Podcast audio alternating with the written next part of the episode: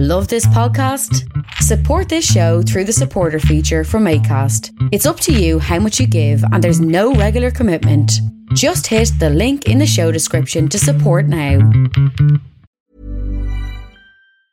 Many of us have those stubborn pounds that seem impossible to lose, no matter how good we eat or how hard we work out. My solution is PlushCare. PlushCare is a leading telehealth provider with doctors who are there for you day and night to partner with you in your weight loss journey. They can prescribe FDA-approved weight loss medications like Wegovy and Zepbound for those who qualify.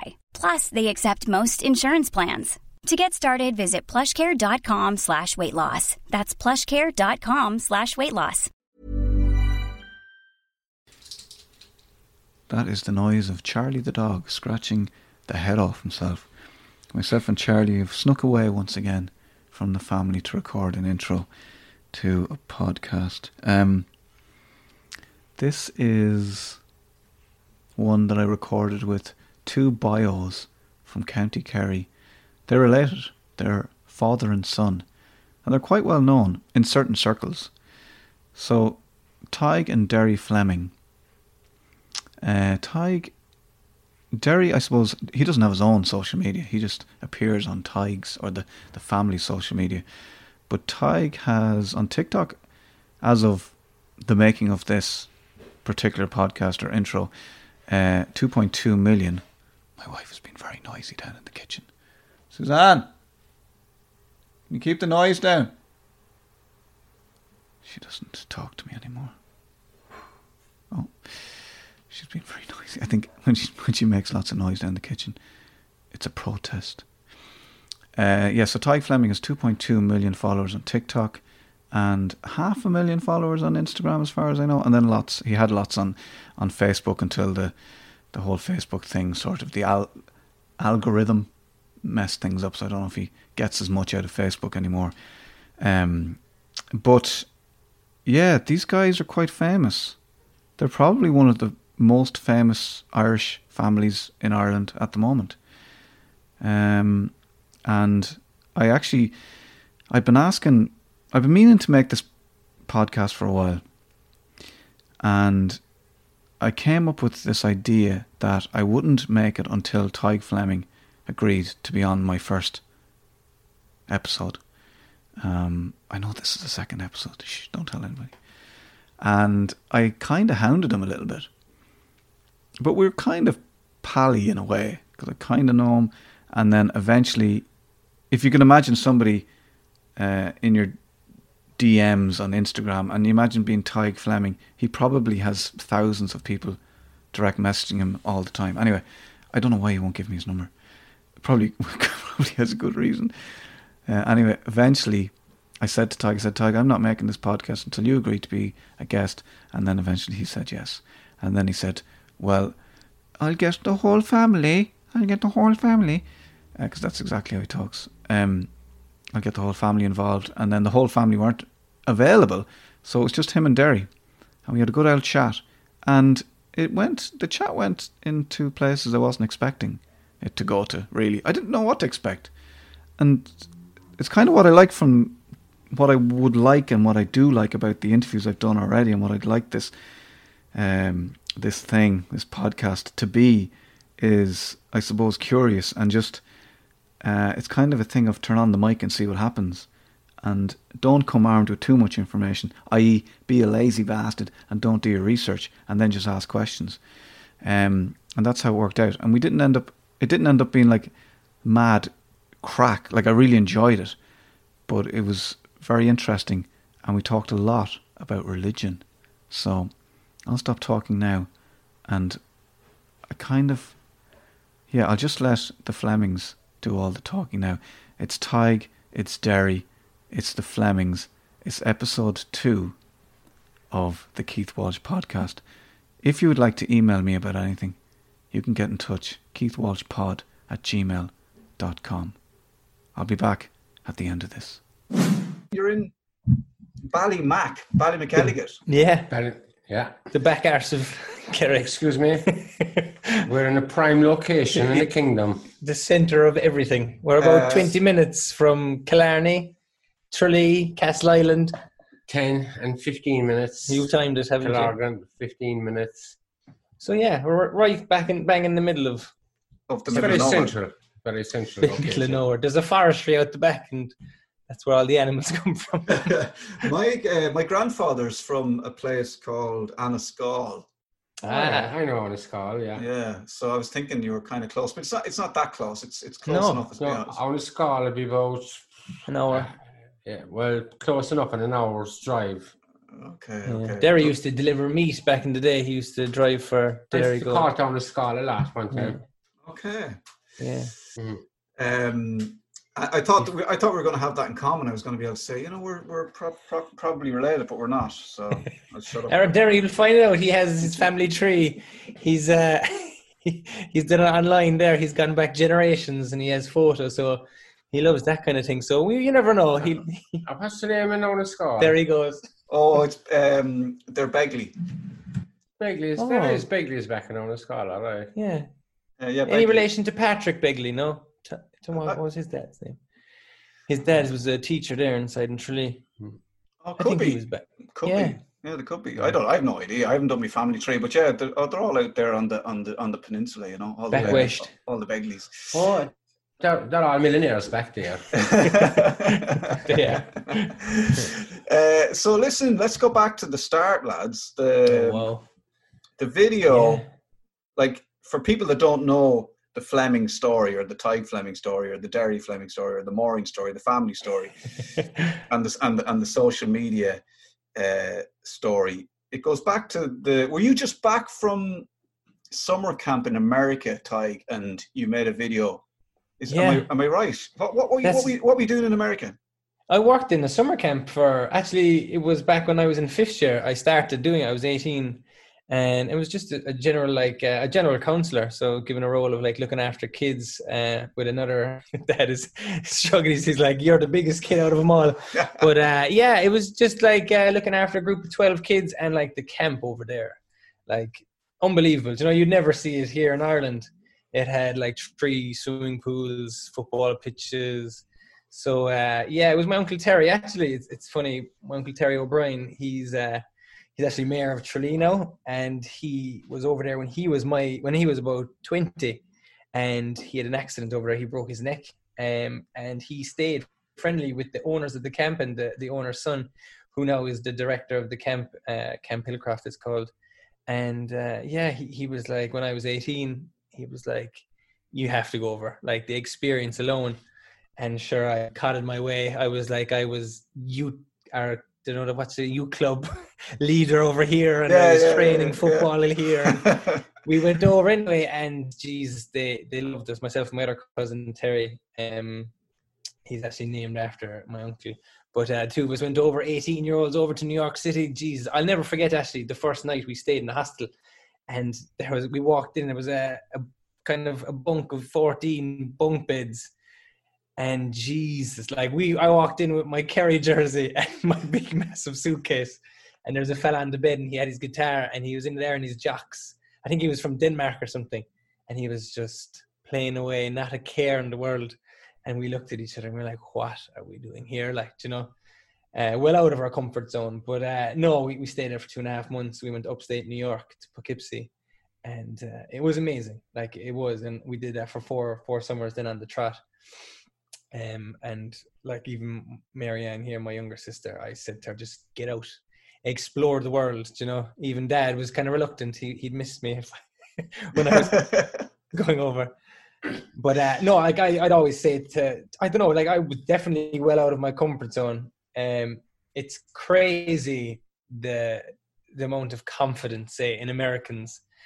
Like compared to Irish people, there was myself and my cousin first, and we went over, and this was a massive camp. We had over 100 staff, and each one went up, and they went in front of everyone, and they did who they were, what they did, and here was the two 18-year-olds after cutting their way, saying we had this and we had that. But like I think it's when you're put on the spot like that, it's like sink or swim. Yeah. Yeah.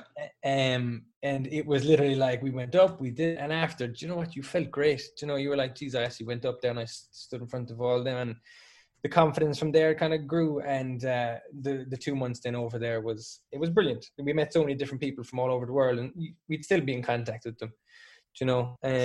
Do you still talk to the guy who was sitting in his underpants in the youth hostel? We didn't keep in touch with him.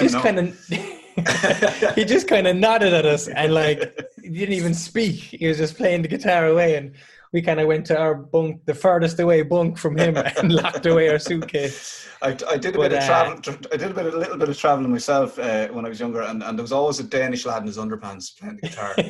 With a guitar. Yeah. But Derry, yeah. And Derry, were you? Did you think what were you thinking him heading off to America? Were you what was he like as a young lad? Were you confident that he'd get on all right? Were you expecting him back in a week? No. I wasn't expecting him back in a week, but I was expecting a call to send over more cash. Even though I got all this prep talk, they was going to make a fortune this summer and he was going to have all this money. Coming back. But I seemed to be constantly funding him while he was over. It was his payments. Remember the Facebook? I messaged him on, and at the time he was on Facebook, you were just on it, you hadn't a clue. And I messaged him in private messenger. And at the time, you couldn't hide anything. And he sent it on my wall on Facebook. He goes, "You better cop onto yourself now and save all your money." And there was a big essay. I don't know if it's still there or not. But I was like, "Dad, you have to delete that, please."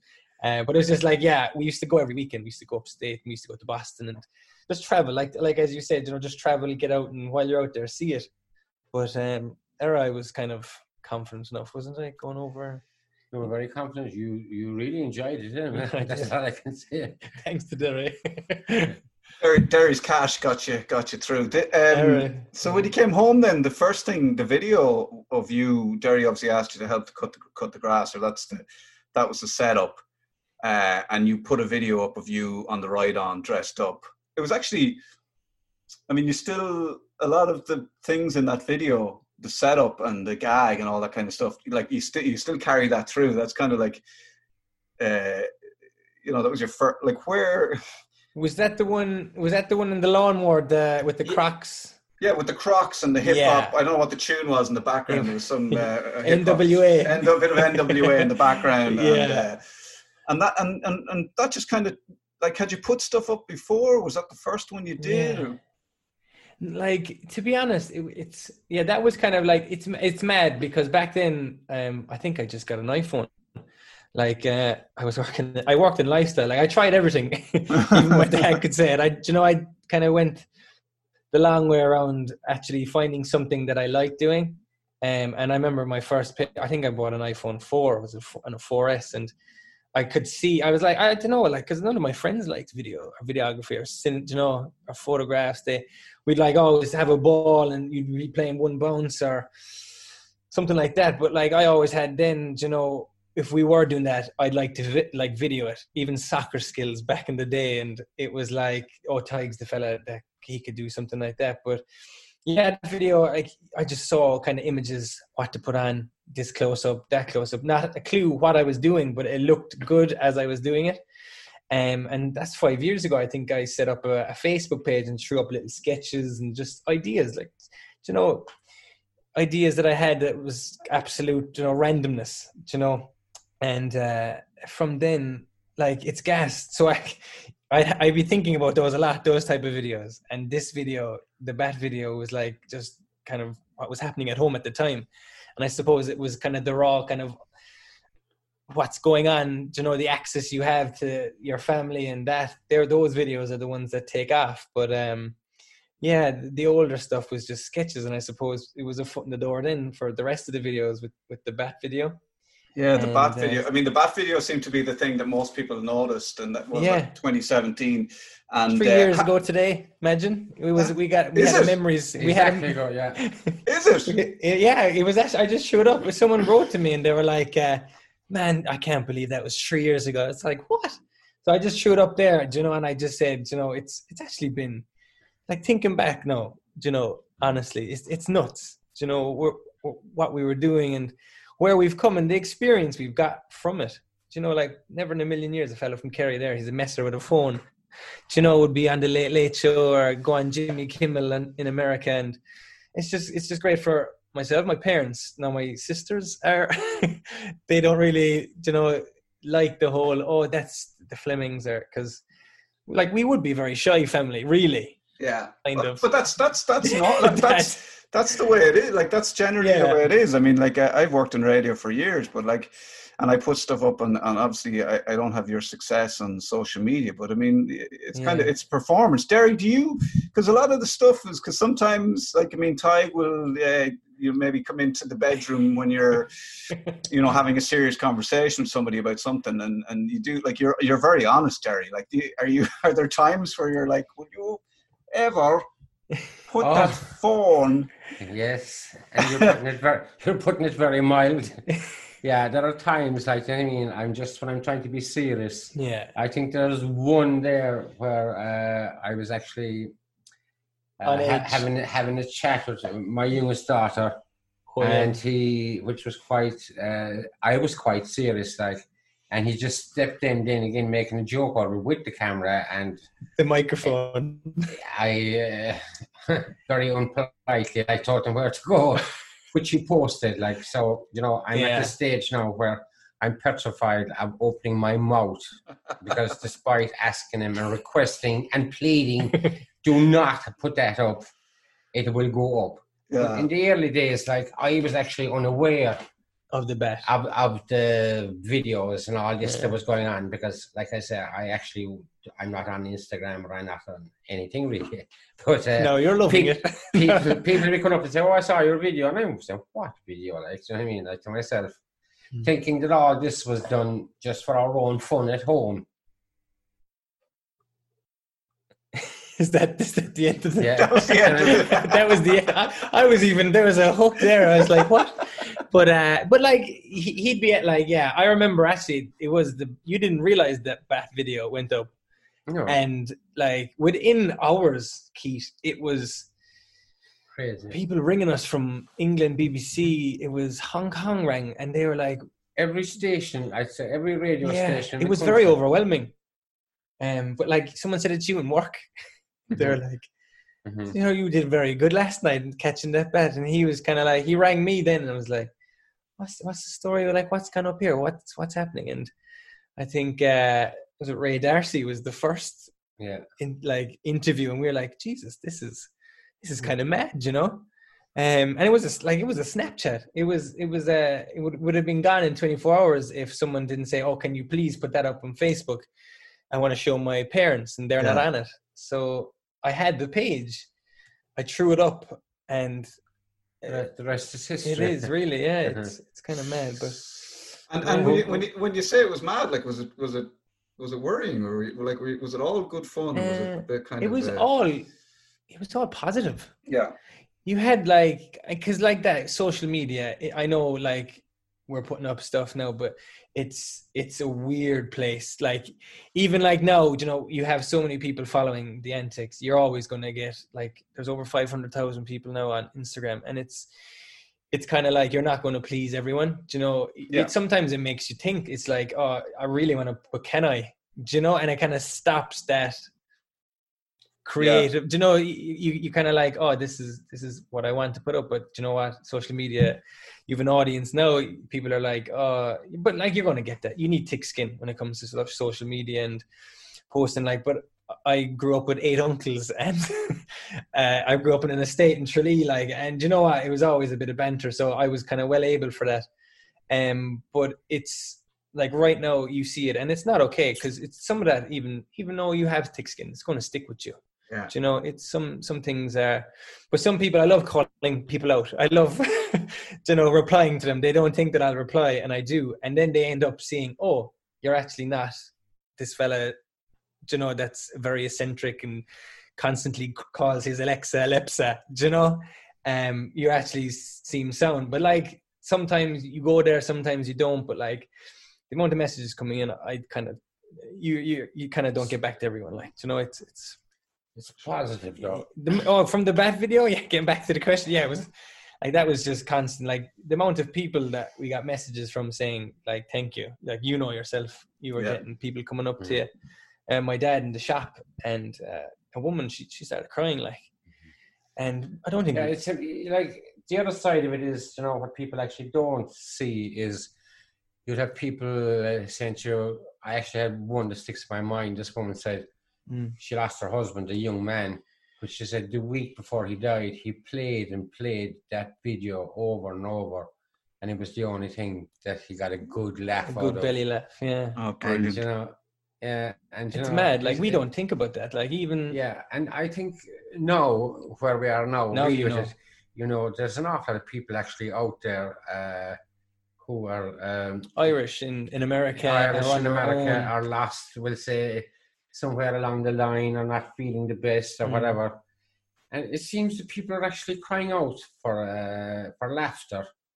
But the thing about it is, I love some of the messages here that say, oh, will you adopt me? Or can I move into your house? I say, I say, one half an hour, I say, oh, geez, let me out of here. Get me out of here quick. But, you know, I suppose we're always having a crack here. I love having a crack, and I'm all up for a crack, as the man says.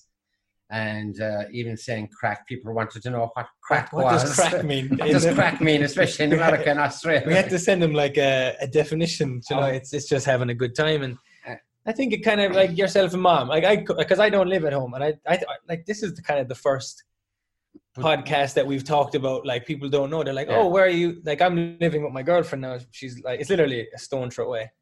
Just a stone's throw away. Unfortunately for and like to be quite honest, like we were reluctant to let him go. Like, yeah, they missed me too much. Huh? No, because we didn't believe in that. Like, we were, with the moving in, they wanted me to drop to one knee straight away. Better off to get married, like start a stable life. You know what I mean? Instead, I've given them grandchildren of dash hounds and boxers. I presume you had a chat with the bishop before you moved in. Oh, 100%. Yeah. Blessed. But this is the things like I took him to Medjugorje. Oh yeah, we did. Terry was on his own for 9 years. I was surprised. And they were traveling Australia and I came about. I interrupted their travels. So, I had 9 years of being an only child. And did you? Right, okay. Yeah. And so, like, I took him to Medjugorje. They tried everything for me to be a priest when I was younger. I always felt that he was going to go to Minute. I didn't feel he was pushing me into. By God, did I get that wrong? Well, you're still spreading the good word. You know, you're still. Yeah. You know, it is the work of Jesus, really, what you're doing on TikTok. It is. You're making the people. Oh, it is like anyway, happy, like. I wouldn't be anywhere without him, as the man says. Yeah. But even like at my age, how old was I? 7. 8, and I was over in that Medjugorje. Yeah. And you know me, like I just wanted to kick a ball. I wanted to, and when they brought me over, like to be honest, I still remember it. Like I brought over my cousin as well, Alison. She was older than me, but she was going through a hard time, wasn't she? She was like, just lost a bit, and like teenage years. Yeah. And so we had her with us. Yeah, and my granddad as well, and my father-in-law, and it actually Medjugorje was. Going down the route of religion out here, but it's a place you have to go to you can't explain it. It's a feeling that you actually get there. But basically, when I came back from there myself, I actually changed my whole life. When I say I changed my whole life, I sold my house, I changed my job, and we had a new baby. A little sister. That's Marianne. But, Marianne was the third one. Yeah. But it was just unbelievable. Like it was, but like even at that, I was over there, and it was like the mountain. I remember, like there was a massive mountain, and you saw people climbing up this, and they were barefooted, and I was like, yeah, I can do that. I had my, it was like a challenge for me, and but I went up and down, and you know whatever. I thought nothing of it, but my cousin, she came down. And she burst into tears. But so did I myself. Yeah, and it was just like, I was looking at this and I was kind of like, wow, I didn't realize. And I was very young, but I still remember that distinct image. You know? I think it has that effect. Even myself, when I was actually there, I I actually couldn't stop crying. So I said, why did we bring him with us? You know, I just know it's a place where you've total examination of conscience. It was a weird place. Like it was, and it's not that it's weird, but we're good. We're good. Yeah, it was. So what was, so can I just ask you, Derry, then, what was life before? So there's pre-Medjugorje life then and post, like what did you change? I know you said you changed your job, or what exactly did you change? And how did it change your outlook on life? Because it seems to have fed into the family's general outlook, which is kind of a very positive thing. I mean, it obviously had a profound effect on you and then ultimately your family. Yes, I think I was at that age, you know, I wasn't doing what I wanted to do. Yeah. I wasn't happy where I was. And I had all these things that I couldn't make that step to change things for fear I would make them worse. You were living in fear, kind of. I was living in kind of fear, in a sense. And in Medjugorje, what I discovered, there was nothing to fear but fear itself, if you can understand me. Yeah. Like totally. Like what I've learned is you live for today, you learn from yesterday, and you dream about tomorrow. And it's like today is the tomorrow that you're worried about, and all is well. But the most important thing I brought from there is, like, we live and we should live in the present. And like, why it's the present, it's a gift from God. And that's when I came back from there, I never felt so. Now, I always prayed, but I kind of rattled it off. But now, I pray from my heart. I learned to pray from my heart in Medjugorje. And nothing after that. When I came home from there, I never felt so close to God. And I said, if I were to die, now was a good time. And they were looking at me and they said, what do you mean? I said, I have never felt so close. It was like I opened out and my whole being. We actually, as humans, don't realize what we actually carry in our head.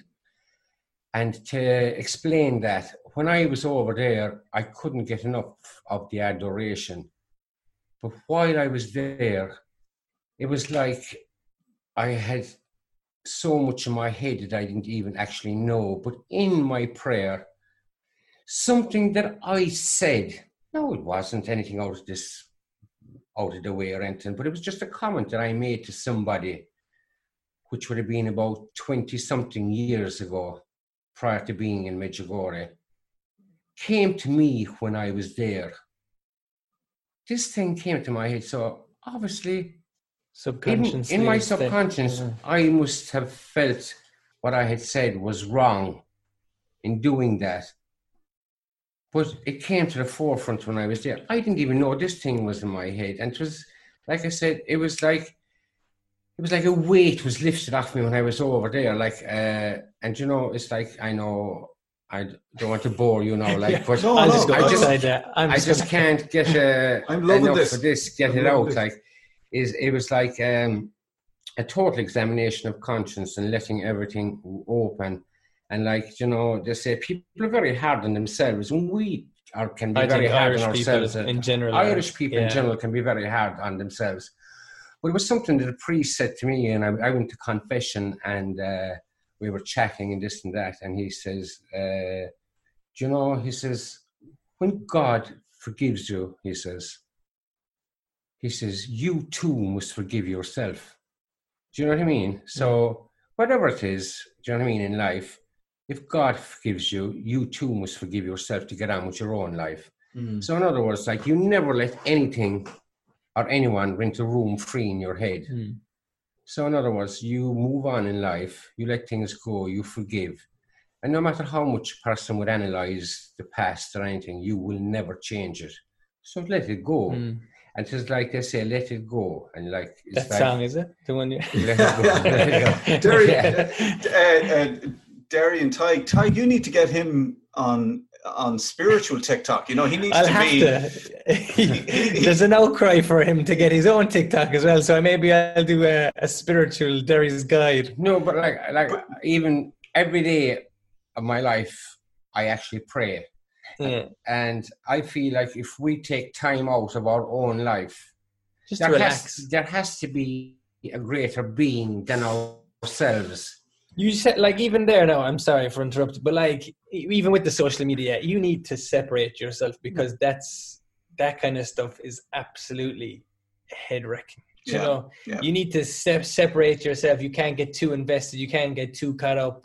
You actually need to sit back. Sometimes you leave it for, you know, 2 weeks, a week, and literally step back and be like, look, this, that's whatever is going on. But like, you need to live your own life and have a like, mental health is massive, I think. And people get caught up. And like, even there, I see my younger sister. It's, like, I grew up with the Den. Do you know, you had, what was the thing, the Disney Club on the Sunday? The Teletubbies. No, not the Teletubbies. But we had the Disney Club on the Sunday. Do you know? Nowadays, you see them, and it's TikTok. And it's Facebook. And that's probably why people now are watching. It's a type of... and dinosaurs. Yeah, okay, I know what I... Not the mama, not the mama. That was his favorite one. But like that, nowadays, it's like, we had that on the weekend. We look forward to that. During the week, you were out digging a hole. You were... Do you know, you were playing soccer. You were getting dirty. You were out, yeah. Do you know, nowadays, it's phones. It's constant... bombardment of like, oh, look where these people are, this is a party's going on, and why am I here, look what I got for Christmas, this, and it's actually, and for young people, I don't know, I wouldn't have been able to all the time, but I think the sad thing about, I think the sad thing about it, like, and I'm just going back a few years ago now, there are all these friends on Facebook, or friends on Instagram, or friends. And so, there's my friend over there. Oh, go over and say hello. Yeah. There's no such thing as going over. You can't be doing that. You can't do that. Sure, if that's your friend. But you see, they are, like, it's going back to what I said a while ago, being hard on yourself. So if they're not getting likes, if they're not getting all these pictures they're putting up, and if somebody... They'll delete it if you don't get a certain amount of... It's like they're looking for approval from other people. To quantify what they're after putting up is something of value to them, like it makes them feel good. It's like they're feeding off of this, and they're so sad. Like, go easy, go easy. It is. But they haven't been to Derry. They haven't been to Medjugorje. Like, they haven't been. We need a bus. They need the Lord in their life. We need, but like that. When I was younger, like. You used to go up to someone's house, like we'd an estate, and you go up and you call and you knock and you talk. Yeah. Nowadays, like, people are afraid to say. You need confirmation that they're in their house, that their parents are there, that, you know, the dog is out the back, that he won't come out the front. Like back then, what am I going back 20 years? It's kind of like a confidence. You go up, you knock. If your friend isn't there, you're talking to the parents. Mm-hmm. Yeah. Like, I worked in retail, and I think it's the best thing. When I was younger. I think third year I was in Pennies in the stockroom, and then you were brought out to the floor or whatever. And I think it's just, even I was in lifestyle then for 5 years. And I think engaging with someone, people don't engage. People don't talk. They're not like, oh, how are you? How are things? Oh, those shoes are lovely. Do you know, I actually tried them on. There's no conversation. And I know I'm 30 now, but it's kind of sad to see that. Do you know, it's just, talking to people, you know, just open chat. It's like that they can't communicate on a one-to-one basis, and it's not everyone, obviously. It's not everyone, like, but I feel like my brother-in-law used to say, you have to be able to at least pass yourself in that, like, you know, you have to be able to have a conversation with somebody, say hello, how are you, whatever, you know, to older people, and at least pass yourself, you know, have that conversation. And it seems to be a dying art, I suppose, because it's just there's a fear in IRL, in real life, you know, interactions, you know, it's crazy. What do you think, can I ask you, yourself, Tadhg, especially, what do you think of what happened this week, as we're recording this, the TikTok house, this hype house in Dublin. Oh, yeah. I was actually asked to go into it. I presume you were. I got an email, and you know what, to be honest, like, if I was younger, if I was 18, 19, like, getting back to what you said, I started Vine. This Vine app was a 5-second video app where you used to create a video and get your message across in 5 seconds. And that's where you need to think of a quick sketch. And I grew up following on that. And then that app came down. But like, that's TikTok is their Vine for me. And when I was younger, I used to hop off other people like Sin and Burn. There, he's another content creator in Ireland. He's fantastic what he does.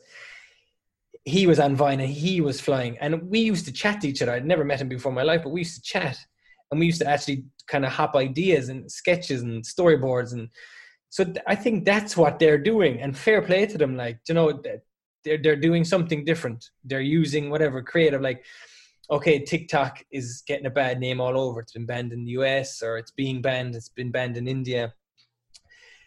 I think, you know what, fair play. If it's for 2 months, 3 months, let's let them see. They're young. They're going to learn from it. You know, they're going to kind of get ideas off each other. And what, like, I seen there's another guy, Marty, the DJ. Yeah, Marty. Yeah, Marty Gilford. Yeah. Like, to be honest, I've chatted to him. Like, I've chatted to him before about like videos, and he was asking me, could I do an Alexa video for a song that's coming out? And like that, lovely guy. But like that, you have people on Twitter and on these social medias who, like, it's almost like these guys are doing something out of the ordinary, not the norm. Mm. And they're going to be picked out because of it. And I just think, you know what, all power to, like, fair play. They're doing something different. I just can't get my head around why people as trolls big time, but like, if you call them out, they need to be called out more. Like, I think it's disgraceful what was kind of said about him, and these people should be banned, if not taken off, you know, social media. And but like, for that, the house, that the 10 people, you haven't heard about it, have you? No. It's just a house in Dublin where all these creators are living together for, say, 2 months, and they go off and they come up with ideas and sketches and just boosting their profile. Basically, they're kind of coming together, and which is grand. Like, you know, it's like anything, you know, if you're in college and you're living with people, it's kind of the same thing, but there's kind of a creative side, whatever, you know?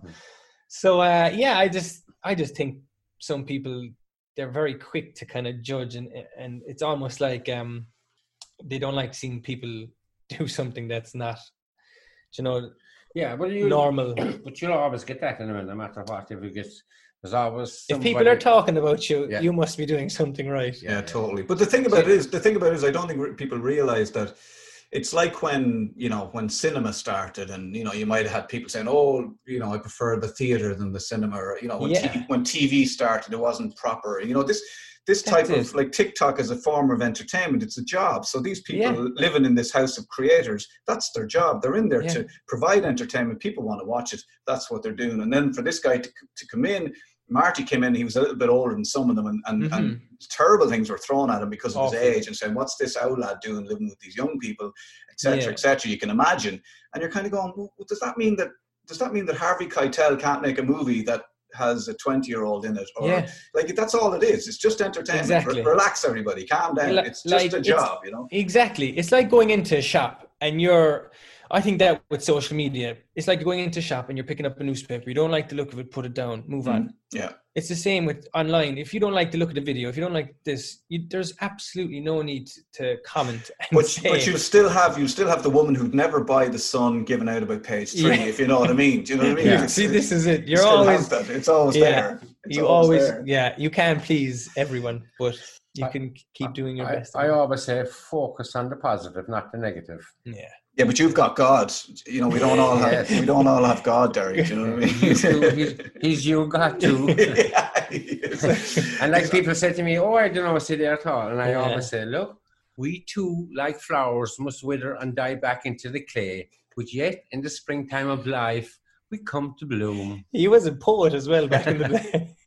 I can't wait to see poetry TikTok and spiritual TikTok. He'll have about 4 different accounts. Yeah, I started doing meditation on Alexa. It's like mindfulness. And it was just sitting there and listening to whale sounds and tropic. It wasn't proper meditation. But I'd love to get into, I don't know, just absolutely switching off my head. Like, I think the most important thing is time, to take time for yourself. And that sometimes means just quiet. We all need quiet time. Yeah. And when I say quiet time, just to hear nothing. Mm-hmm. And to take in our surroundings. like to look at nature, appreciate nature, even when you go for a walk, like to feel the breeze, feel the air, see the clouds, see the trees, see the season that you're in. When you're seeing that, you're actually living life. You're in the moment, You're in that moment, but if you're walking and you're having... When I see people out walking with a mobile up to their ear, I say, what a waste. There must have been a time, Tadhg, where you, obviously with social media, basically your job is in your hand on your phone all the time. You must have gotten to a point where, and you mentioned meditation there, you must have gotten to a point where you said, lads, this is too much, like... It must have affected your health at some point, did it? Yeah, it did. So I had a full-time job working with the Brain Geeks in Killorglin, like fantastic group. And my job before that was like a social media manager for a donut shop inside in Tralee, John Doe's, and it was just solely taking photos, doing videos.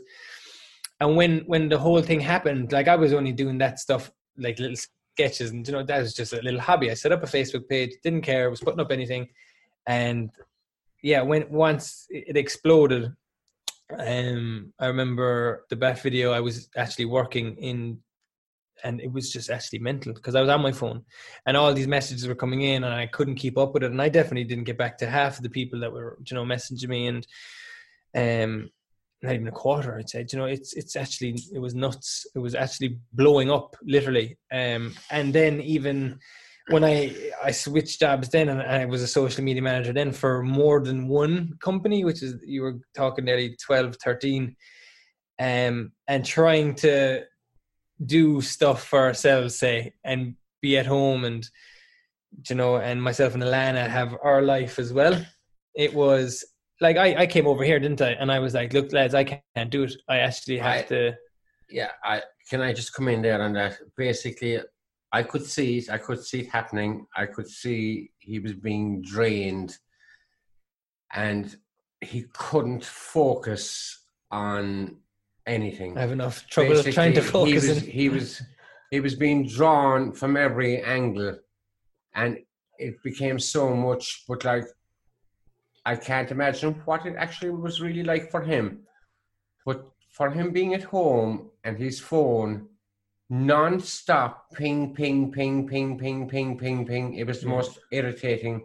Oh, but I turned it on. It was but it was just crazy. I mean, and it's going back to what I was saying there earlier. You need to set time aside for all these things.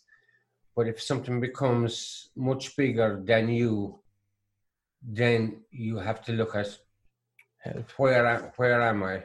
What did you, when he came over to you and he was saying, lads, I can't do this anymore. What advice did you give him? I set him down. Like we had a family meeting, didn't we? Yeah, we had a family meeting. I said, okay, what do you want? Yeah, what do you want to make from this? What do you want to do? I said, look, lads, I just need help, because what we did, it was actually I can't even describe it. It was like messages, and then people would stop you in the street. And if you meet me, I chat away to anyone, they were like, "Oh, we'd love for you to do it, this and this." And you know what? It came to a stage where I'm a yes man. Like I'd say yes to everything, and I don't want people to, if they were doing for a charity, I'd say to Dad, "Look, Dad, this woman came up to me today, and we'd have to do this," and I'd be putting myself under pressure then to be doing all this. And it was constant. See, I think the biggest lesson look, we'd help anybody we can, or we do whatever we can if it'll boost somebody's morale. Yeah. Or little messages. Or, that's like the normal. Like I said, we actually didn't realize what's actually behind a lot of this. We've an awful lot of people, young people who are terminally ill or who are going through treatment, or who are going through depression, or who are autistic. There's so much stuff actually coming in. And I suppose, I'd be the first one to drop a tear at a sad movie or anything. And I'm a very emotional person, and and I am proud of that, because I think you have to have emotion in you to love. Get him on Gogglebox and put on Titanic and be full of tears. And do you know, when you see all these messages, like, and if you can do anything, like, if I give an example there now, not mentioning any names, but we got a message a week after her mother buried her daughter from suicide, a 16-year-old daughter. I actually cried. Look, I mean, as I'm actually thinking of it here now, I'm actually feeling out. But to think like that, a mother out there is missing you a week after she has lost her daughter through suicide, and thanking you for the laughs and the enjoyment that she had prior to her death. It was like, it was her only lift that she had. She was doing the blinding lights dance with that her. She had in her life. Do you know what I mean? And you know, where do you go from that? Like, and you autistic kids laughing, belly laughing. They love it. Yeah, we send them direct messages, obviously, that can identify with the antics of the messing. Like, and I think a part of that by me now is knowing that this has a joyful effect, and it's helping. It gives people kids. I don't mind doing messing up and dressing up or wearing clear and dressing. What do you mean that he has a wardrobe full of? But, you know, like when you put it's like this is not. This is some place that we never thought of. Like this has kind of developed for people, not for hits or anything like that. But there's actually people out there who can't a release. It's a release for people. Yeah, but if it's a 5 minute, it's 30 second that they can relate to. It's like because it's a family thing. They're like, a lot of people are like, oh Jesus, that's us out the door. Yeah, and you know what I mean. Like, we're totally natural about everything. Like, I mean, you take it as it comes. But see, that's the thing. I think, say, like a lot of people, they need their show. If you brought in a camera crew here, we were going out the back door. Yeah. So, would you guys get the, and I like the way Tadhg, you'll put up the making of the video as well. So that it's not like the problem sometimes I think is that that with Instagram especially, it's you just see the good stuff, right? So you just see the polished end product that someone has worked for ages on, and these things take a long time, and I know that you put a lot of effort into them. Yeah, and that's very much appreciated, and that's where the appreciation comes from, because it's good quality entertainment at the end of the day, and obviously you're having a laugh with it, but it's hard work. You put a lot of work into it, but the great thing is that you do, and I know, and you can see it, people mightn't realize, but the great thing is that you then say, this is, you know, here's the day, here's where we fell out, here's where I nearly lost it because they wouldn't do it in step. Yeah. They wouldn't. So just play the fucking chord, Derry. Just play the fucking chord, you know, it's Father Tadhg almost. But and it's great to see the warts and all. And I think that's what people like, because it's not just a finished product, it's real life, you know? Yeah, it is. And I think it's the access, like, for you, like, before we put videos up on Facebook, I'd always have the camera. Like, I'd be a mess. Actually, when I was 12, I videoed my cousin's communion out in Cork. They gave me a camera, you know, that you throw up on your shoulder. I just loved it. I don't know, it was just something that I always had a passion for. And like dad saying, oh, you know, finding a purpose. I think, like, I went to college twice. I did quantity surveying, unfortunately for my dad there. He's looking at me. I did health and leisure. I love sports, so I did that. And I said, look, they're great, I like it, but I don't love it. You said they're not for you. Yeah, and I said back again, oh, it's going to be a minute. So like, then I worked in retail. I don't know how many. I worked in refilling ink cartridges. I worked in lifestyle. I worked next. Like, I did all these kind of jobs, and I went over to America then on the summers. And it was so weird how I found, like, I always had the passion for videoing. But like in school, when in secondary school, like I loved it, but I just looking out the window, doodling. Do you know? There was never anything like video editing. There was no like, oh, this is a route for you. It was like, wow, that's the best job you can get a wage from. And that's why I picked quantity surveying, because my counselor was like, do you like graphics? I was like, I do. I like a bit of drawing. Well, you'll do that. So, and you'll build houses. So like, there was never ever a talk of, oh, you can actually do video editing, or you could do photography, or you could, you know, go down that route. And it wasn't until like a lady from Tralee came up to me in lifestyle, saw the videos that I was putting up before the whole bat, and she's actually a lecturer in the IT in Tralee, and she said, do you know what you're doing? And I said, to be honest, I don't. I see something and I want that finished product, and I'd record if I put the phone into the shoe, I want that angle. And she said, like, will you just go off there and do a course in digital media? And just for my sake, she said there's a great course there in the Kerry ETB. And I did, and to be honest, I haven't looked back. You know, I've kind of always had a job then, you know, doing what I love. And I suppose I went the long route around it. Like in college, I didn't even see it. I was videoing people for their gym test. You know, they'd be like, is there any chance you could video this? Or we have to do a video of a gym or gym workout for Can the, you do it? Yeah, and yeah, I was like, of course. Like we even did the Harlem Shake there in the IT. Yeah. Do you remember the trend that was going on? Yeah. And I remember going over to the gym, and the guy had a video camera. He was like, he had all the equipment. And I was like, yeah, I just need that there for an aerobic session. And we went over to a classroom, and there was costumes, there was everything. It's actually up on my YouTube. It was one of the first videos I put up there. And it was just our year, and we went mental, you know, and it got great. Back then, like, it got great traction. You know, I think Joe.ie back then put it up, and I think it was always there, but I never really thought I could kind of use something. Make a living out of it. Yeah, now it's because of that bat video. Basically, we have a family we have the crack, but now you have businesses coming to us, and like we've turned, like, I don't want to say we turned it down, but like you don't want to come across as someone that's selling teeth whitening strips, or, you know, you want to have fun with something. So like Yap got onto us, and they asked me, look, do you have any idea? Or, you know, do you want to come up with something? And I said, look, this is an idea I have. I think it'd be brilliant. We did the whole parents versus kids, the dance, and it went up. And like, it's something like that, you know, that we feel we can add value to. Yeah. You know, I used to drink Yop back in the day for school. It was dairy Lunchables and Yops. But, what's happening here? That's your brand. The GoPro is gone. The GoPro is after giving up on us. Well, listen,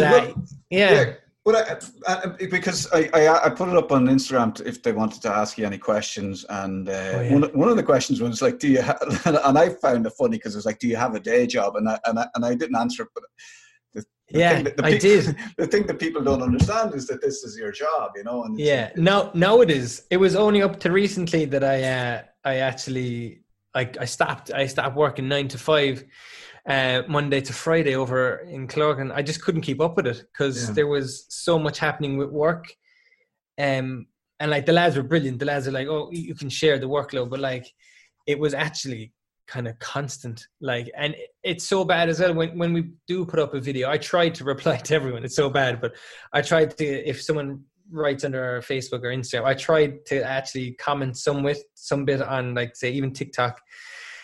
And the last month I've kind of started doing it now full time, as in like, and do you know what? Like that, there's a lifespan and everything. Do you know, we're kind of using it now. We kind of just, you know, see where it takes us and kind of just kind of go with it at the moment. But the next question. Derry still has a day job. Well, the next question actually is, and you can answer these quickly. We'll do a quick fire thing. What do you want to do? What do you want to do after TikTok? After TikTok, I don't know if there's, like, to be honest, TikTok is great. It was almost like a portfolio of old videos that I was putting up, and then the newer ones kind of caught up. So right now it's kind of a channel that I don't know if it's going to be there next month, or you don't know, where that is. So I'm just kind of like spreading, say, one day at a time. So, like, people don't understand. You're bigger than TikTok. They don't understand, you know. But like, TikTok will be gone, and you'll still be there. I think it's a platform for you to like express yourself and creativity like that, and it's just a bit of fun. Like, never in a million years did I ever think I'd show up a video. Like it's got over 2 million followers. Yeah. And it's actually nuts thinking about it. Do you know, there's a lot of Americans. No, it's not. But like it's, for me, it's so after TikTok, I don't know, we just keep doing our own thing. Like, do you know, I always have a passion for videography and photography. So I'd always go into that. Like, I've shot weddings. Actually, my first wedding I did for a video was hilarious. It was after the Bat video. And I was doing the first dance with the bride and groom up in Cork. And I had the Steadicam and I was going around in the circle. I was like, lovely shot. I'm going to spin around here now to the crowd. And next thing, there was like this gang of lads and they're like, catch him, Derry, look, catch him. And they came over to me and started hugging me. And I was just like, oh my God, that's my career in wedding videos over. Do you know, that you'd be noticed. But I suppose that's what I would do. I would go into that if when TikTok is gone and when all this is. So like, yeah, I think you'd be making movies. Yeah. Derry, someone did a Sue Henry on Instagram, Sue Henry 52 wants to know, because you have a shop and it's called Derry's Purties. And she wants to know, what's a purty? Oh yeah, good question. A purty is a pretty little thing. I'm not speaking of myself here, no. Like, it's a dust collector, is what my mom would call it. So they're like knickknacks, antiques, collectibles. Purty, like, is they're just pretty things, like, really. When I actually looked it up, if you take the adjective out of pretty, it's purty. Purdy. No, that's purdy. Like how the Americans say purdy. It's something so purdy. Yeah. When did you open the shop? Just before the lockdown. Before the lockdown, I said, actually, it's funny actually how it's there. Basically, I've been collecting all my life since I was a teenager. Like, I just like quirky things, something that's different. I did art and pottery myself, and you know, I always have a love for something that's different. Or if I see something that I feel. But you reach out, like you touch them up. I can, you know what I mean? I can restore stuff, and I just love seeing something that I can identify. So I myself would have been the oldest grandchildren in the family. So I grew up with both sets of grandparents, and I could They had parties, and, you know, I actually loved them. Since, like, even a teenager, I loved all the old stuff. Couldn't get enough of it, and so I was collecting over the years. And tell him about the attic that you. And so I'd have stuff around the house, and I'd buy something, just put it up someplace around the house, and herself, Maureen, would say, "Oh, where did that come from?" That's a new one. And it was a bit like, you know, the women go shopping. I've that for ages. Oh, that's there for months. You know, like.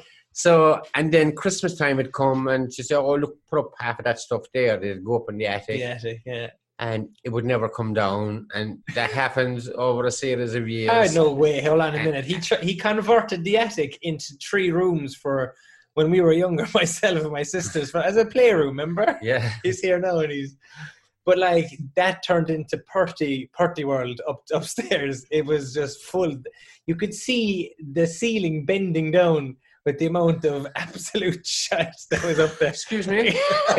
You mean rare collectible items? Sorry, yes. Purties. Much sought after. So, it turned into... But, like, you always wanted it. You always said it, messing. I said, you know, when I retire, I'm just short of 4 years there now after retirement. And I said, there's something that I'd love to do when I retire. And I was just talking with this guy. And we were just chatting, and he was saying, "Have you got a lot of stuff?" And I said, "Oh, I have, yeah." And he just said, "Look, why don't you throw it in there?" He said, "I can try it out, see how it goes, the weekends." Yeah. So I said, "You know, I could do that." So I think he got a shock. He thought it was a few boxes of stuff. He realised what I had. It actually took the whole lockdown to bring the stuff over. Even though I was working throughout lockdown, I actually work in the credit union office, and... Monday to Friday, so the weekends I do Derry's Purties. But you know, I love it, and I love people, and I love meeting people and chatting with people, and people who come in. I think that's why people come in for a chat. You know, you can identify with people, like, who are into different things, and you know, people who are not into that type of stuff, I don't think they understand it. Like, but you know, everyone has their own kind of collection of different things. So in the last few years then I started buying different things, not that I would be into myself.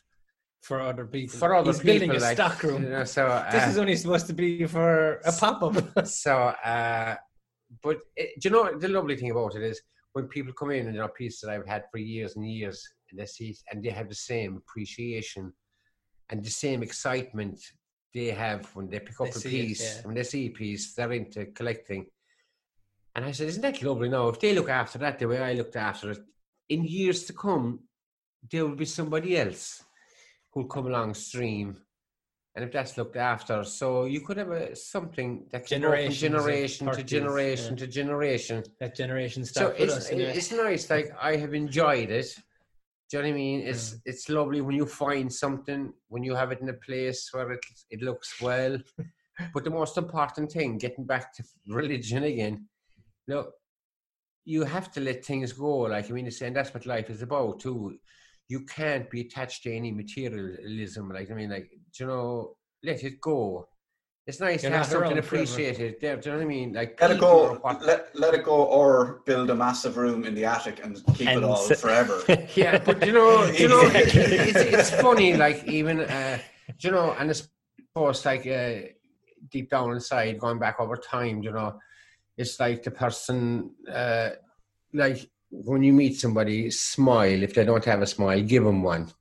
Do you know, it's the same thing. And I actually have given away a lot of stuff as well. Do you know what I mean? Inside the shop to people. He hates it when I come in. But, I goes, today everyone gets a free party. But you know, like, do you know, I don't know, sometimes, you know, it's nice to shock people. And sometimes you can shock people by just doing the right thing. Do you know? Yeah, being nice. I don't know, it's hard to explain. It's like you have to meet people, you have to talk with people. Yeah. And but today, you're one that came in today, and she ran in, and she just threw her arms around. she's like, Tadhg, Derry, and she came in, and so nice, like. But this is it. People know you from the videos, and they like it's like you're their long lost cousin or their last son. Yeah. I have grannies coming in, they're twerking with me, and I have. It's madness. But you know they're lovely because. We all have, do you know what I mean? Like, it's a bit of a laugh. Like it is. We're all family and we're all the same at the end of the day. There's no family any different. Do you know, we have happy times, we have sad times. We have the one we're afraid of all life when they're at a wedding. There's the other one that's going to fall over the table. Like, that's normally our family. Like, yeah, that's our family. Like, but, do you know, everyone is the same. There's no different, like me and say. But I've always, my grandmother always used to say, do you know what I mean? It's nice, like it's far more important. It's nice to be important, but it's far more important to be nice. Yeah, it's true. And it is so true. Be nice to everybody, like because you never know when you're going to. You never know, like. Yeah. And you know, I would never, even in my job, like there's no one above, there's no one below. Speak to people, deal with people on the one level, and treat everybody the same. Yeah. And, you know, life is wonderful, do you know what I mean? Because, like I say... I can know when you go after your spiritual... We're on spiritual TikTok again here. You can't see him, but his eyes go up to the air and the hand comes out. No, but I don't know. I just, like... And I think if everybody, like, if you look at everybody, like I say, where his eyes, right. Do you know what I mean? When we open our mouths, like Jesus, like... It's talking to people and like literally right when I was when I was in lifestyle and you could actually see someone coming from the back and they're walking up to you to the shoe wall, you know, and they're livid and they go, this shoe here now burst and I can't believe my son Patrick here, he's got no school shoes for tomorrow. And where's it? And I said, oh my God, that's desperate.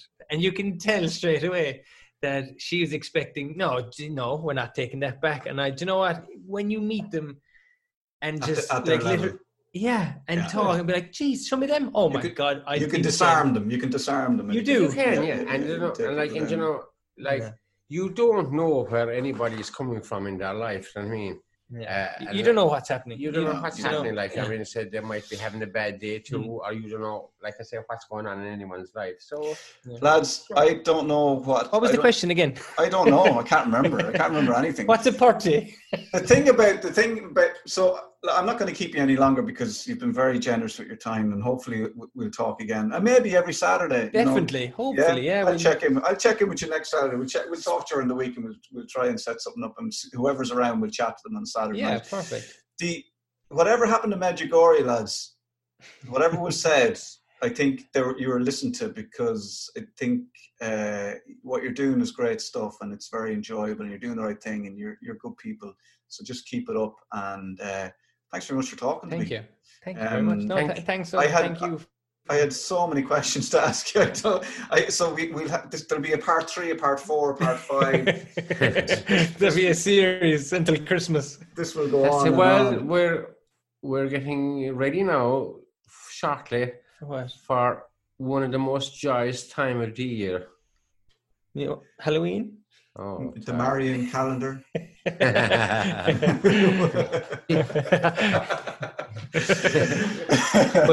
we'll talk before then.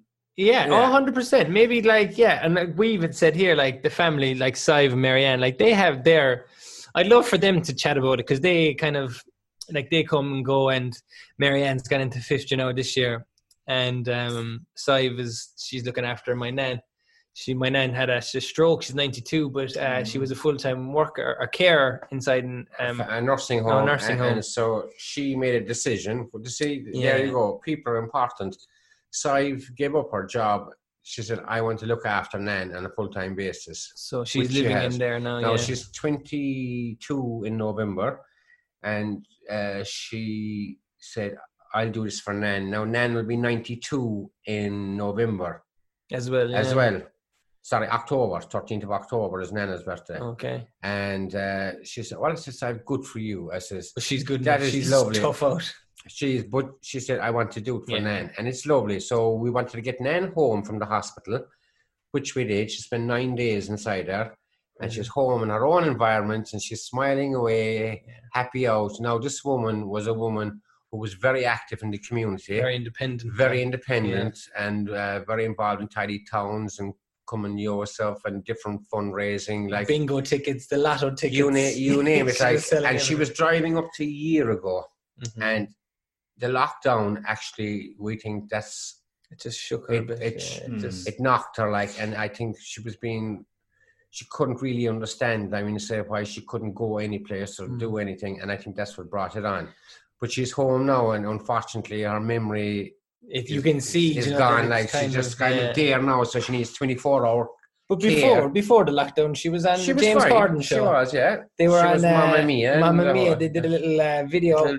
Well, my Uncle Terry there out in Tonavan, they did a dance, and it, it just took off, and it was on the James Corden show. And we gave him an old boost, she was living out there for a while, and it's actually, because I was out there chatting to her, and the typical Nan, she was giving out about the holes in my pants. Do you know, she's like, "Are you better cop on to yourself now," and all this with it, and then within, it was like switch. Yeah, a week. She got a stroke, but she's back and she's on her feet now, not stable the memory's kind of gone, the long-term memory, but other than that she's there. And yet when I go in, she'd always say, "Oh, hello, Derry Fleming," because I always made a great impression on her and I was you were always her favourite. Alright, okay, the two lads. Well, next time we'll have to get the women on and get their side of their story, and what does it look like? It's great. He's going spiritual again. Hold on, I'm pulling him down. No. Save some of the spirituality for the next time. We will do. Lads, it was a pleasure talking to you. And, great talking to you, Keith. Thanks so much for asking us. You too. I will light a candle for you tonight. And don't worry. There's one here lighting already for you. You know that story when you just said light a candle. It's one of the stories in the gospel. Keep it for next week. I just have to tell him, as he said it, he's going to light a candle. The guy that went in and he tried to shout it out into the cave. The other fellow went in with a stick and he tried to beat it out. So the other guy, just like yourself, he lit a candle. And it was always bright. There you go. So we can end it. I like to say is you keep us guessing. After the darkness of nights. Put away that book of quotes.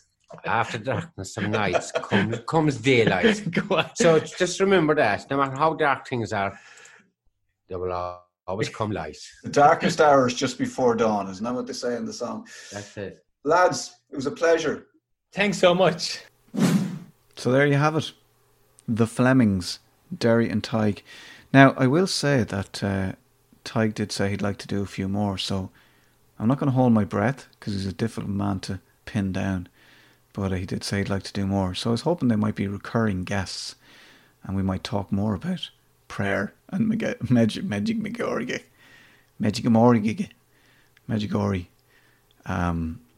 I think in the 80s we used to say Medjugorje. I still don't know how to pronounce it. I should probably just stop saying it. But yeah, there you go. That's the Flemings, and we might have them on again. I'd really, really like that. I really enjoyed chatting to them, and it was a great insight into, you know, because I suppose all you see is the crack and the videos and the madness of the family, and like none of us would have known sort of the real Derry. We got a glimpse of the real Derry there, and definitely the real Tadhg. So yeah, hopefully we get to speak to them again.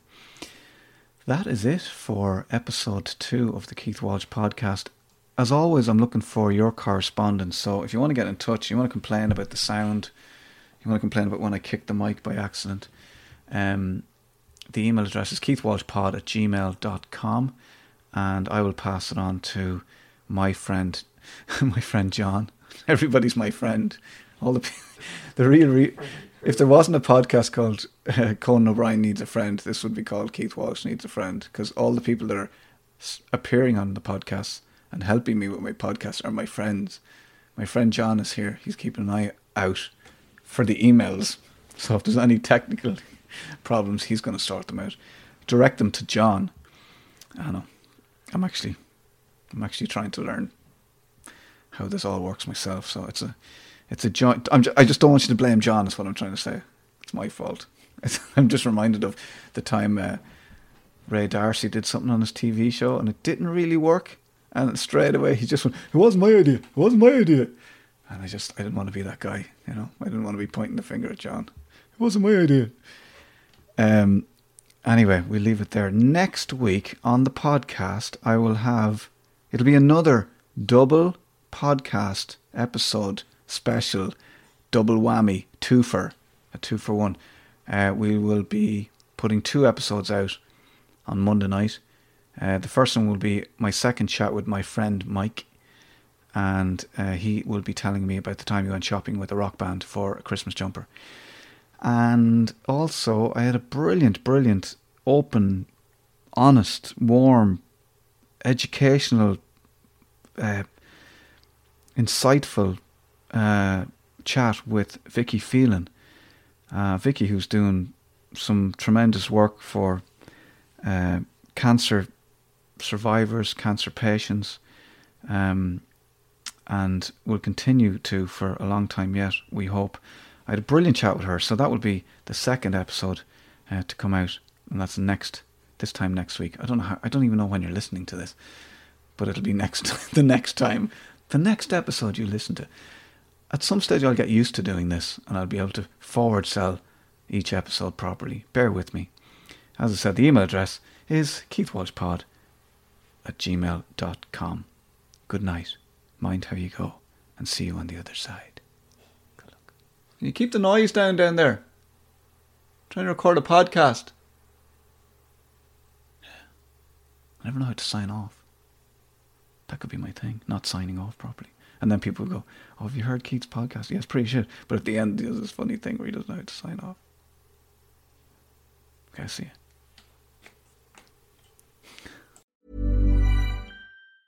Mom deserves the best, and there's no better place to shop for Mother's Day than Whole Foods Market. They're your destination for unbeatable savings, from premium gifts to show-stopping flowers and irresistible desserts. Start by saving 33% with Prime on all body care and candles. Then get a 15-stem bunch of tulips for just $9.99 each with Prime. Round out Mom's menu with festive rosé, irresistible berry chantilly cake, and more special treats. Come celebrate Mother's Day at Whole Foods Market.